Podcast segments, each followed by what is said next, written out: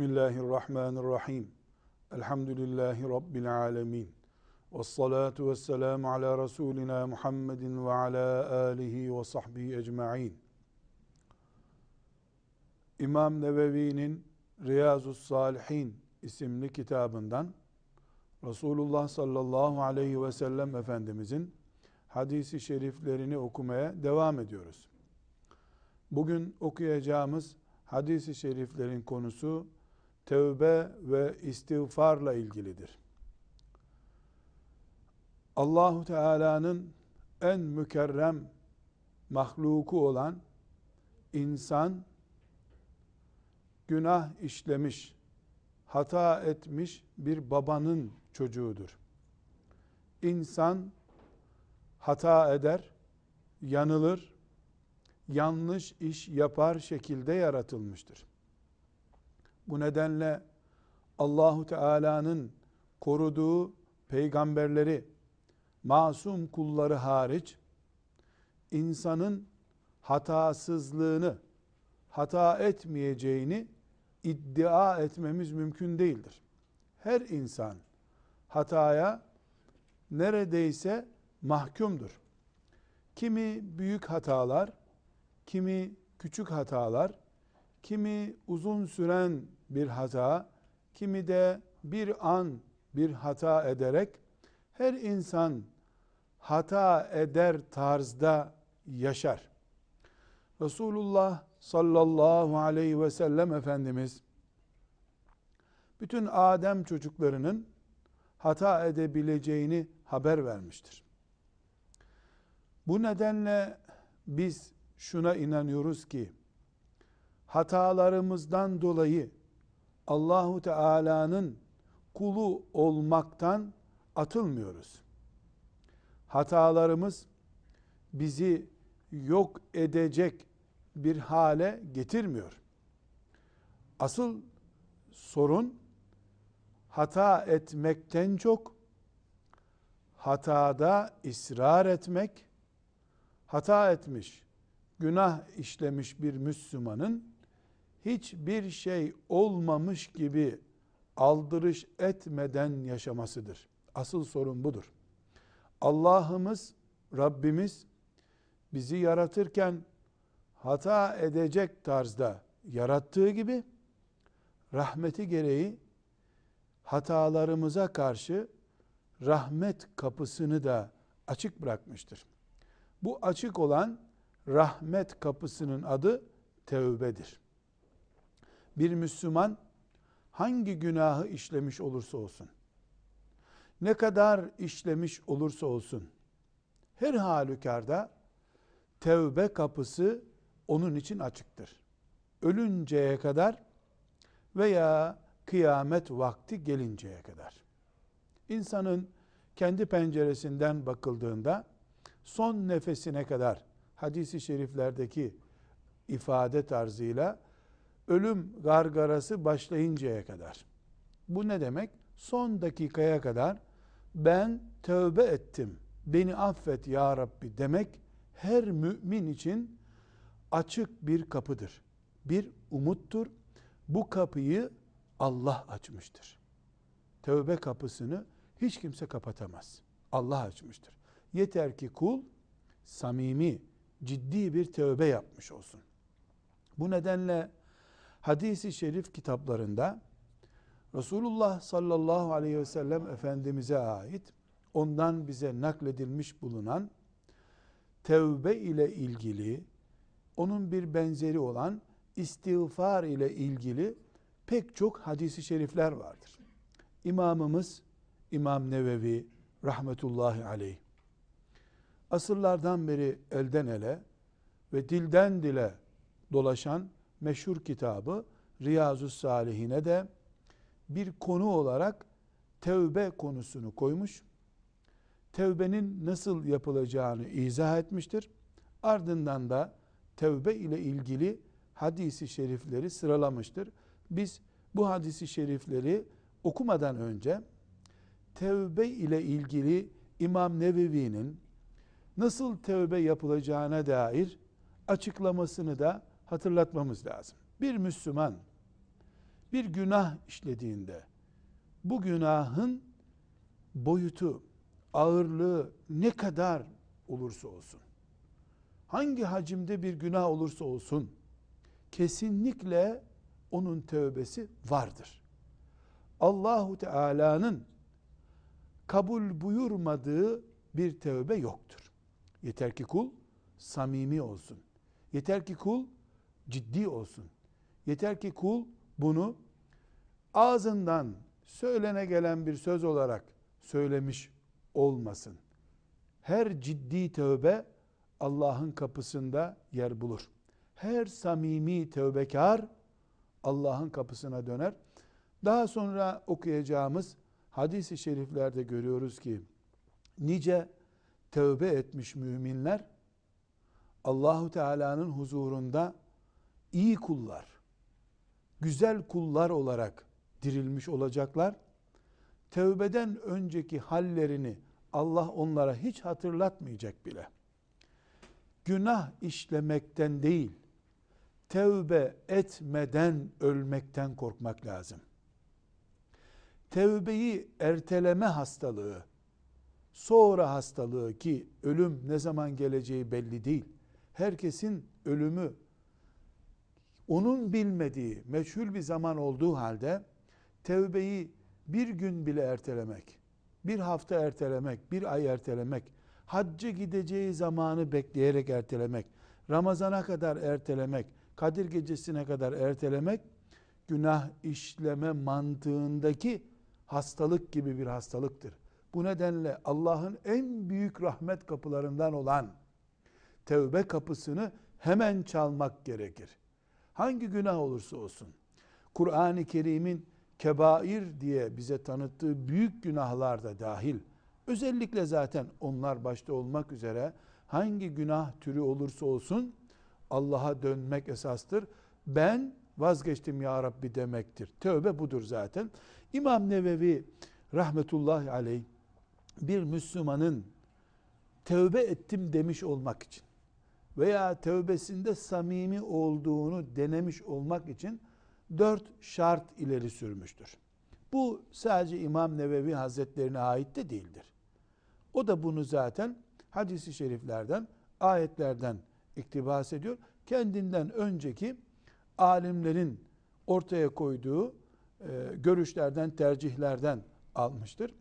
Ondan sonra da zaten bütün İslam alimleri bir tövbenin tövbe olmuş olması için bu şartların yerine getirilmesini esas kabul etmişlerdir.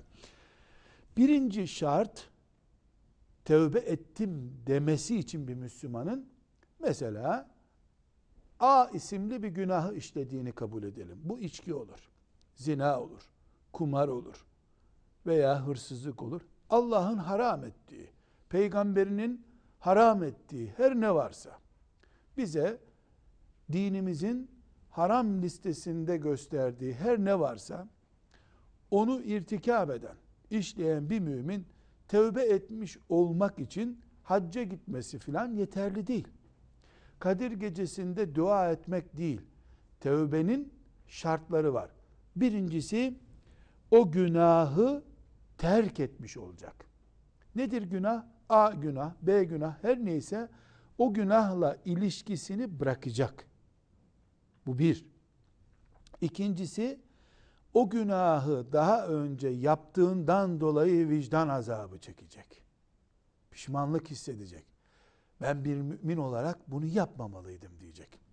Üçüncüsü gelecekte o günaha dönmemeye karar verecek. Üçüncü şart bu. Dördüncü şart eğer günah insanlarla da boyutu olan kul hakkıyla bağlantısı olan bir günahsa kullarla olan ilişkiyi de düzeltecek. Bir hırsızlık ise söz konusu olan gidip hak sahiplerinden de helallik alacak. Bir manevi tahkir, manevi boyutlu bir haksa yine gidip helallik isteyecek, helallik talep edecek ki yaptığı tevbe ciddi olmuş olsun. Bir müminin tevbesinin Allah nezdinde tevbe olarak kabul edilip de o kulun günahının silinmesinin dört şartı var demek ki. Birincisi kul o işi bırakacak. Hem günaha devam ediyor, mesela A günahına devam ediyor ama ikide bir de tövbe ediyor. Günaha da devam ediyor. Bugün günah işliyor, yarın bugün işlediğine tövbe ediyor, yarınki günahı tekrar yapıyor. Böyle tövbe olmaz. Bir. İkincisi o yapmış olduğundan pişmanlık hissedecek, vicdan azabı hissedecek. Bunu yapmamalıydım diye bir eziklik hissedecek. Üçüncüsü de gelecekte o günahın bir daha yapmayacağına dair samimi kararı olacak içinde. Dördüncüsü de insanlarla alakalı bir boyutu varsa o günahın, işte çalmaydı, tahkir etmekti, bir kul hakkı ise o günah ki her kul hakkı aynı zamanda Allah katında da bir suçtur. Dolayısıyla kul hakkından dolayı tövbe de etmek gerekir. Bir de kuldan helallik istemek gerekir. O kulla ilgili helallığı artık nasıl yapacaksa çeşidine, türüne bağlı o suç. Demek ki şunu kural olarak e, öğreniyoruz. Allah'ın kitabından öğreniyoruz. Peygamberinin aleyhissalatu vesselam sünnetinden öğreniyoruz. Ümmeti Muhammed'in bugüne kadar yazan, çizen, bize miras bırakan, ilim mirası bırakan alimlerinin ortak görüşü olarak öğreniyoruz ki bir Müslümanın tövbesi olmayan bir günahı olmaz. Her günahın muhakkak tövbesi var. Yeter ki kul ondan tamamen sıyrılsın. Yeter ki kul onu yaptığına pişman olsun. Yeter ki kul bir daha yapmamaya samimi karar vermiş olsun. Yeter ki başka bir insan peşine takılmasın kıyamet günü. Dünyada helallığını sağlamış olsun. Kul o günahtan Allah nezdinde kurtulmuş olur. Gelir o hakkın sahibi kıyamet günü hakkını talep eder. Başka bir sıkıntıyla kıyamet günü karşılaşmış olur. Bu açıdan bakıldığında tevbe kapısı en büyük rahmet kapılarındandır. Alkolünden, zinasından, kumarından, her ne günah olarak bize bildirilmişse, hangi boyutu olursa olsun, kul samimi ise Allah'ın kararı kesindir. Rahmeti, mağfireti bütün kulları için açıktır. Şimdi bu konuda Resulullah sallallahu aleyhi ve sellem Efendimizin mübarek müjdeler yansıtan hadisi şeriflerinden okuyarak alimlerimizin ve en başta İmam Nevevi'nin olmak üzere bu müjdeyi bize ulaştırırken nelere dayandıklarını, nasıl ayetlere, hadislere dayandıklarını da öğrenmiş olacağız inşallah. E, Riyazu Salihindeki 14. hadisi şerifi Hafız Hasan kardeşimizden dinleyelim. Bismillahirrahmanirrahim. An Ebi Hureyre radıyallahu anhu kal Semi'tu Resulallah sallallahu aleyhi ve selleme yekul Vallahi inni le estağfirullah ve etubu ileyhi fil yevmi ekthera min seb'ine merraten. Ravahul Bukhari. Sadaka Resulullah sallallahu aleyhi ve sellem. Aleyhi. Şimdi Türkçesini de tercümesini de bu mübarek müjdeli hadis-i şerifin okuyalım. Ebu Hureyre radıyallahu anh Resulullah sallallahu aleyhi ve sellemi şöyle buyururken işittiğini söylemiştir. Vallahi ben günde 70 defadan fazla Allah'tan beni bağışlamasını diler, tevbe ederim. Buhari. Sallallahu aleyhi ve sellem. Bu ne kadar hoş bir şey. Ne kadar derin ve deruni duygulara sevk eden bir hadisi şerif. Herkes biliyor. Kur'an haber veriyor ki Resulullah sallallahu aleyhi ve sellem Efendimiz masumdur. Hata işlemiyor. Allah onu koruyor. Hatadan koruyor, yanılgıdan koruyor. Kur'an ne diyor? Geçmiş ve gelecek günahları olduğu gibi mağfiret edilmiş. Buna rağmen, masumluğuna rağmen bir hata işlemiş, günah işlemiş olsa bile allah Teala onu yok sayıyor zaten. Bu bir hakikat ki bütün müminler buna böyle iman ederler. Buna rağmen ümmetine örnek olmak için tevbenin, istiğfarın hayatın bir parçası olması gerektiğini, bunun bir kibirlenme, arlanma, uzak görme konusu yapılmaması gerektiğini, o azametli mevkiine, o mi'raç görmüş haline, o iki yay kadar yaklaşmış haline rağmen, günde 70 defadan fazla, estağfurullah, beni mağfiret et Allah'ım diyorsa, tövbe yapıyorsa ki sonra başka hadis-i şeriflerde de göreceğiz. Yüz defa yaptığı da olmuş. Günah olmadığı malum. Günah işleyecek bir nokta da olmadığı da belli. Buna rağmen ne yapıyor Resulullah sallallahu aleyhi ve sellem Efendimiz? Ne buyuruyor? Vallahi ben günde 70 defadan fazla Allah'tan istiğfar ederim. Mağfiretini dilerim. Tövbe ederim buyurarak şunu yapıyor. Nasıl önündeki müminlere namaz kılmayı öğretti. Böyle kılınır namaz buyurdu. Abdest aldı, abdest böyle alınır buyurdu. İbadet yapmayı öğreten bir peygamber olduğu gibi sallallahu aleyhi ve sellem hatalar hemen hemen muhakkak olduğu için insanlar üzerinde hatalardan dönüş yolunu da gösteriyor ve bunu da belki de hiç gerekmediği halde kendi üzerinde uygulayarak gösteriyor. Ben günde 70 defadan fazla Rabbime tövbe ediyorum, istiğfar ediyorum derken o haliyle, o muazzam haliyle bunu yapıyorsa bu zor, sıkışık ve karmaşık hayat içerisinde yaşayan Müslüman olarak ey ümmetimin filan ferdi sen de kendine benden ders çıkar buyuruyor. Nasıl haccı eda ettiği zaman işte haccı budur Allah'ın emrettiği haccı budur. Ee, siz de böyle hac edin diye tavsiyede bulundu. Zımnen de ki başka hadis-i şeriflerde zaten tövbe etmeyi, istiğfar etmeyi emrediyor, tavsiye ediyor ama burada kendi üzerinde pratiğini gösteriyor. Şöyle yapmış olsaydı biz yine bundan kendimize ders çıkaracaktık. Ben günah işlemiyorum, onun için istiğfar etmiyorum. Siz ama hep işliyorsunuz, siz tövbe edin deseydi el hak doğruydu bu. Öyle yapmadı. Öyle yapmadı. Kendi üzerinden namazı öğrettiği gibi tövbeyi, istiğfarı bize öğretti. Sallallahu aleyhi ve sellem. Bu ümmetine muhteşem bir ders.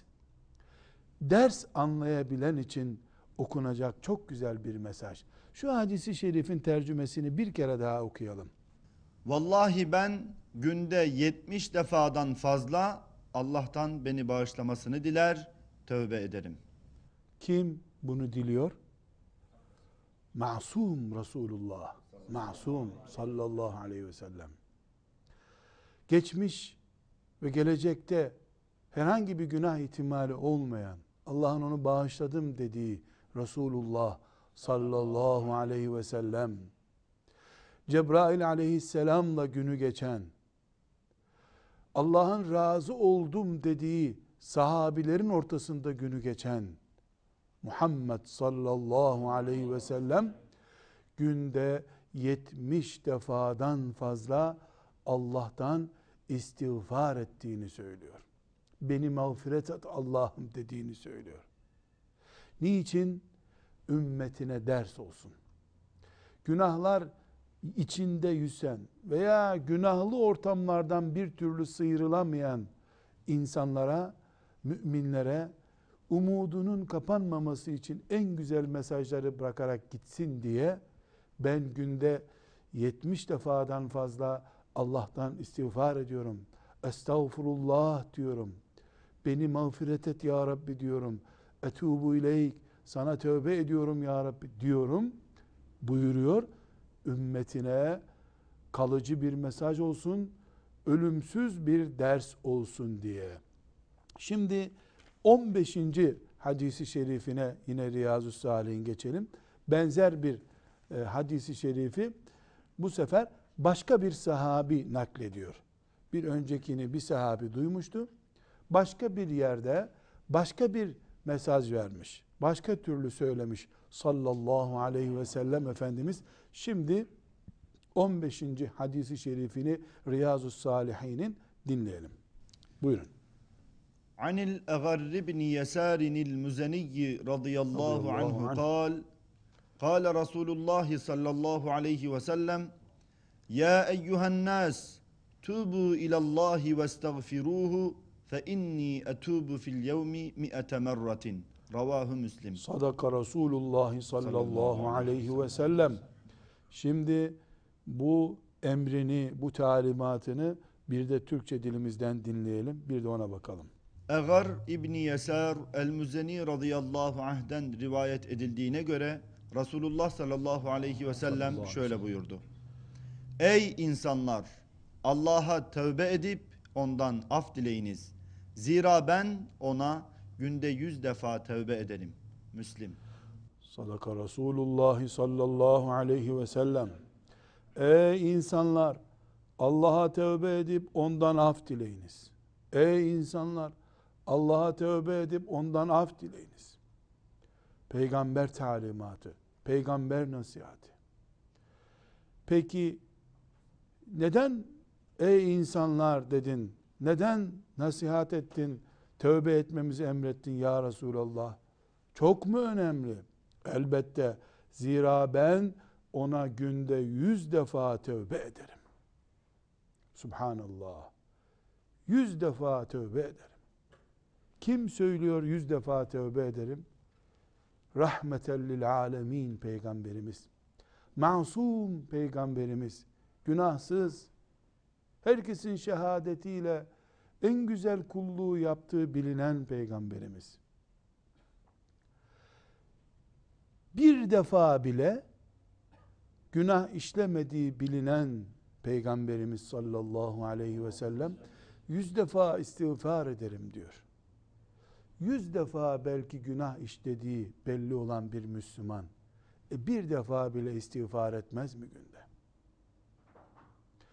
Bu ümmeti Muhammed'e çok önemli bir mesajdı. Özellikle Resulullah sallallahu aleyhi ve sellem Efendimizin işte 70 defa istiğfar ediyorum, tövbe ediyorum, 100 defa istiğfar ediyorum, tövbe ediyorum demesi çok büyük bir mesajdı. Bir defa bile günah işlemiyor, günde 100 defa tövbe ediyor. Bu 100 defa tövbesi belki 98'dir, belki 110'dur. Bu rakam çok önemli değil. 70 olması da çok önemli değil. O bir günah işlemiş olsa bile, işlemiş olsa bile bir defa estağfurullah dese dağlar eriyecek onun önünde zaten. Meselenin üç günahtan dolayı üç defa tövbe etme böyle aritmetik ölçüsü yok. İçindeki Allahu Teala'nın huzurunda günahsız kalmak, onun e, mağfiretine ermiş olmak hissiyatıdır değer yapan. Bunu vermek istiyor bize. Belki bir defa estağfurullah demek de günahlardan kurtulmak için yetecek zaten. Bizim için dahi. Bu yüz kelimesi, yüz defa, yetmiş defa kelimesi illa yüz olacak. 98 olsa olmaz gibi anlaşılacak bir şey değil. Nitekim bir önceki hadisi şerifinde başka bir sahabinin yanında 70 defa istiğfar etmiş olduğunu buyurdu. Bu sahabi Hazreti Egar radıyallahu anh o da 100 defa söylediği zamanı rastlamış. Onun yanında öyle buyurmuş. Belki başka yerde ben 200 defa istiğfar ettiğim oluyordur demiştir. Önemli olan 10 defa, 20 defa, 50 defa gibi rakamlar değildir. İçeride Allahu Teala'nın huzurunda müminin kendisini boynu bükük, onun mağfireti olmasa, onun rahmeti olmasa işinin yürümeyeceğine inanan hissiyattır önemli. Bunu hissetmedikten sonra bir müminin Allahu Teala'nın mağfiretine hiçbir şeye muhtaç olmadığı kadar muhtaç olduğunu hissetmemesi istiğfar etse bile durumun tehlikeli olduğunu gösteren bir işarettir. Boynu bükük mümin, Rabbinin mağfiretinden başka çaresi olmadığını bilen mümin, bu şuurla hareket eden mümin, işinin zor bölümünü aşmış mümindir. Çünkü bu dik başlılık, inat, müstekbir mantıklı olup hiçbir şey olmamış gibi davranmak dağları devirecek, insanı helak edecek, belki imanı tehlikeye düşürecek kadar birikmiş günahlara rağmen hiçbir şey olmamış gibi yaşamak, hacca gideceği zamanı beklemek ya da işte bir veli zat bulacak da o ona tövbe ettirecek de o da tövbe edecek. Sanki ona gideceği zaman kadar ki hayat limiti onun elinde garanti imiş gibi hissiyat taşımaktır. O günah kadar insanı tehlikeye düşüren yanlış anlayış. Ama bir müminin boynunun bükük olması, Rabbinin huzurunda kendisini onun affından başka, mağfiretinden başka çaresiz hissetmesi heh, kazanç budur. İşte günde 70 defa, günde 100 defa diye Resulullah sallallahu aleyhi ve sellemin istiğfarı e, teşvik eden, tövbeyi teşvik eden hadisi şerifleri bu açıdan bizim için çok önemli.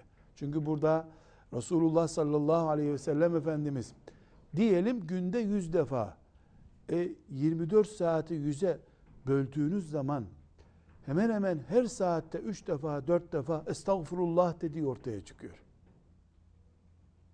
E bu günde 100 defa istiğfar eden, saatte 3 defa 4 defa estağfurullah diyen Peygamber Efendimiz sallallahu aleyhi ve sellem zaten saatinin geri kalan bölümünü ya namazla ya e, ümmetinden bir ferdin bir işini görmekle o da bir ibadet.